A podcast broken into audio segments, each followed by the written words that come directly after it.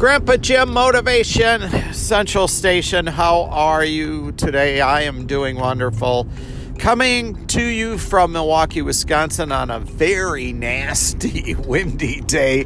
I'm in my office, I'm in my pickup truck, and the wind is just bouncing this vehicle around. It's a very heavy vehicle, just to give you an idea of. Uh, you know where I'm at and what's happening at the moment.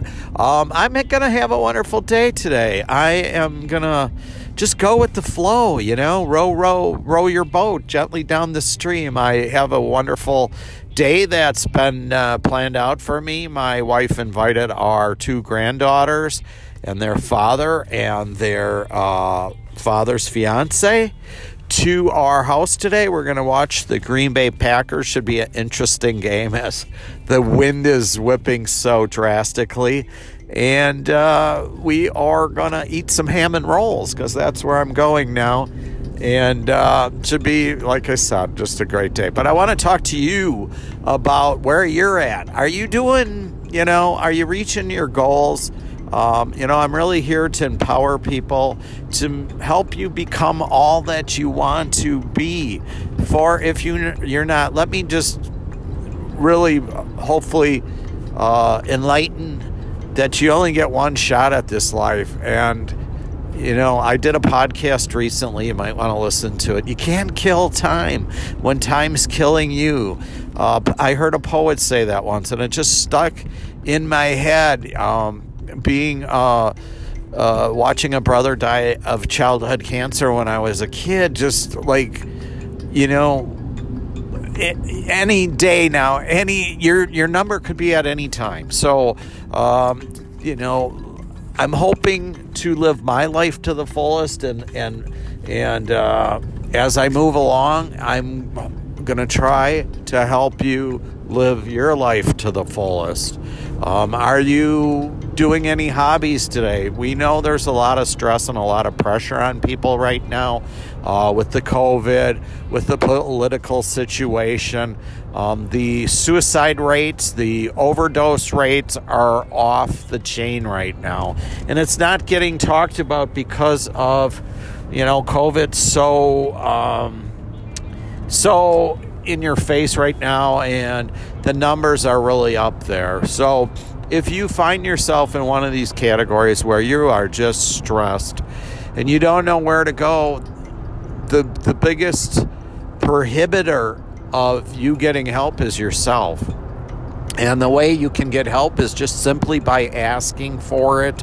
There is a lot of professional help. There are a lot of support groups uh, online that you can find. Zoom is a beautiful time right now because you can find many um, self help groups for whatever your uh, dilemma is. Is it alcohol? Is it a pill problem? Is it gambling? Um, are you having a problem with shopping?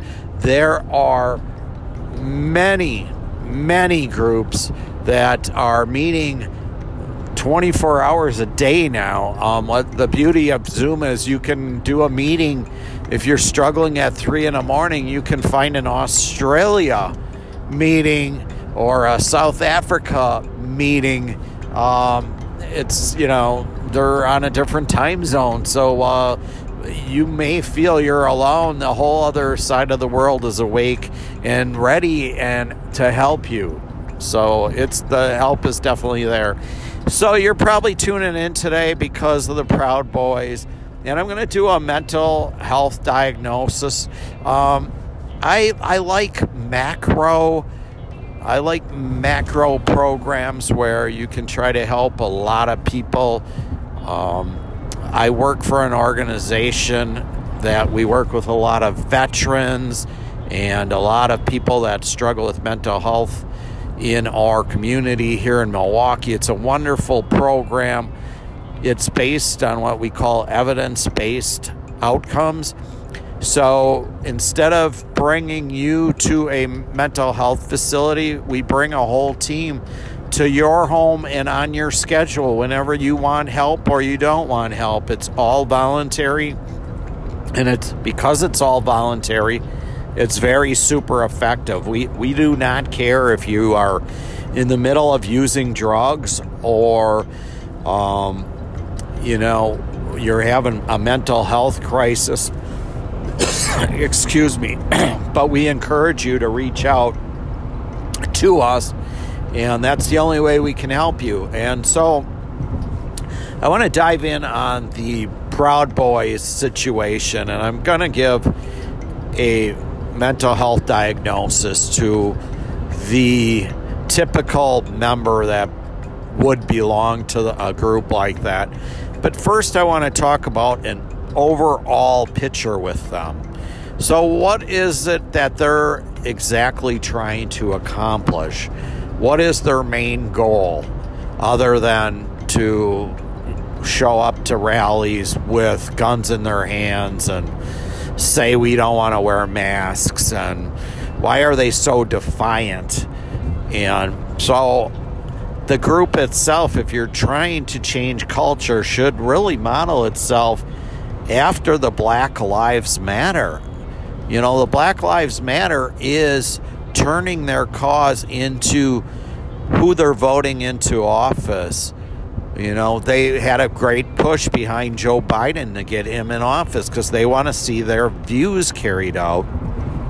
And you have to, uh, dear Proud Boy members, I hope you're listening to this. The, the things you're fighting against, um, a diverse culture, you're not going to win that battle because in the year 2050, our country's demographic makeup is going to be vastly different than it is today. There will be more brown people than white or black people because they are multiplying, they are procreating at a rate that is uncatchable by the other races. And um, I work in a very diverse setting, and I am so blessed by those experiences. And working in social work, I, I also was able to work in a college, and then I run the comedy college in Milwaukee and Chicago. And very early on, many years ago in Chicago and in comedy in general, it's just such a diverse group of people that are healers that want to make other people laugh. And it's just a beautiful environment to be in. And if you could put some Proud Boys in a room and a Black Lives Matter in a room, and uh, make it all about uh, interacting with each other. Set up some games where they could uh, play that uh, beanbag stuff and shoot pool and get to socialize and get to know each other. You're going to find you have more in common with the other side than you don't. I work in the poorest community in Wisconsin, 53206 is the zip code. 60 Minutes has done a story on it recently. Very violent. And why is it so violent? Because it's systemic racism. And what they mean by that is the system is set up where it continues because, number one, that area in uh, 53206 borders where all the factories were for we used to make car frames here in our town. We used to oh there's a truck that is blown and spun around here on the freeway. Oh my lord nobody's in it. So everybody must have got out safe. That's cool. Um, so the factories here in our area they um, moved you know, they don't exist. We were building car frames for Detroit, Michigan, and the African American people moved to the Milwaukee community from mostly from Mississippi and Arkansas, that part of the South, and came here to Milwaukee to work. And that community prospered and thrived. They would work the third shift in the factories.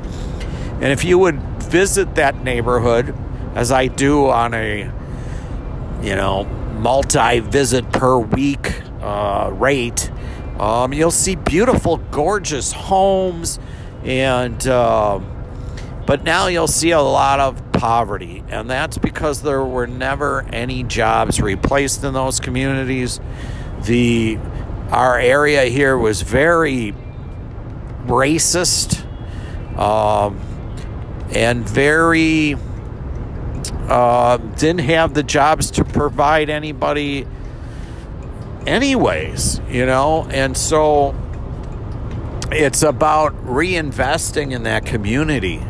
How can we bring jobs into that community and build them from the inside out? Also I don't like the term defunding police departments because it's a negative connotation. I think a proper term would be reinvesting, reimagining police departments because we do need armed police officers to show up.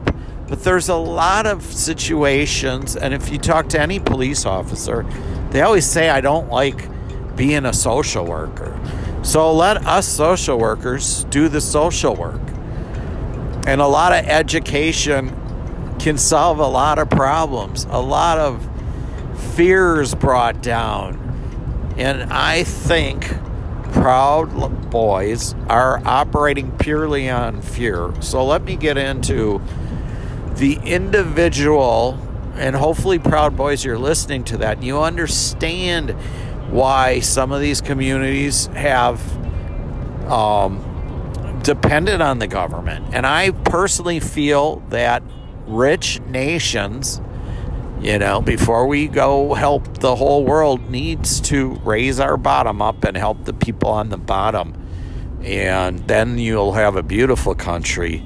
And so I think some of the foreign aid should be invested here, but I also still think that we need to have be that force in the world. You know, we're one of the we're the most economically strong country. We can take care of our own and we can help others as well. So now I'd like to get into a individual assessment, mental health assessment of what I think what Grandpa Jim thinks is the typical proud boy. And I would say that you would most likely find that these people had some type of trauma in their early life. Either they came from neglected homes, uh, substance abuse. Many may have substance abuse now. Um, many may have undiagnosed mental health assessments, uh, maybe bipolar, depression, it's untreated. Um, I would think you would find some have these ongoing substance abuse issues right now. Um, because a big factor in all of that is wanting to control. I need control. I need to have the world be my way. I can't let others have it their way. I need to have it my way so I can be happy. I don't care about your happiness. I'm a proud boy and I want me to be happy. And that's that's where that thinking uh, that traumatized thinking. I would think also another characteristic you're going to find many of these people were returned from Iraq and uh, Afghanistan, and they have not sought the resources that are so freely giving, if there's one country that there are resources for veterans, it's the United States of America. Here in our town, we have a veterans hospital here, and there are so many uh, vets that do participate. Eh, but the part of the problem is through our organization that I work for, I learned that the information is not accessible. There's so often that we run into veterans that didn't have a clue. So I guess part of the problem is the government not being able to get that information out to their population. And so um, I would ask a proud boy in a individual assessment number one why are you bringing a gun to uh, what should be a peaceful protest? the Black Lives Matter bring a sign, they're not bringing. Um, they're bringing signs. They're not bringing weapons. Why are you bringing a weapon? And do you know that I would challenge their thinking? Do you know that somebody with a weapon uh, in their hands is more likely to shoot somebody than somebody that doesn't have a weapon? How would you feel if you shot somebody?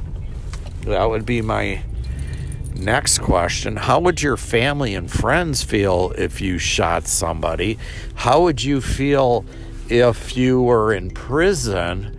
And what are you what are your goals? And I'm going to, you know, see what your goals are and I'm going to assist you cuz that's my job. Whatever your goal is, I'm going to assist you whether you're in Black Lives Matter or if you're in the Proud Boys. My profession is to help you reach your goals. But I'm also going to uh, use my knowledge and expertise that you're fighting a losing battle. And so the Proud Boy um, is a hurt soul and we need to have conversations.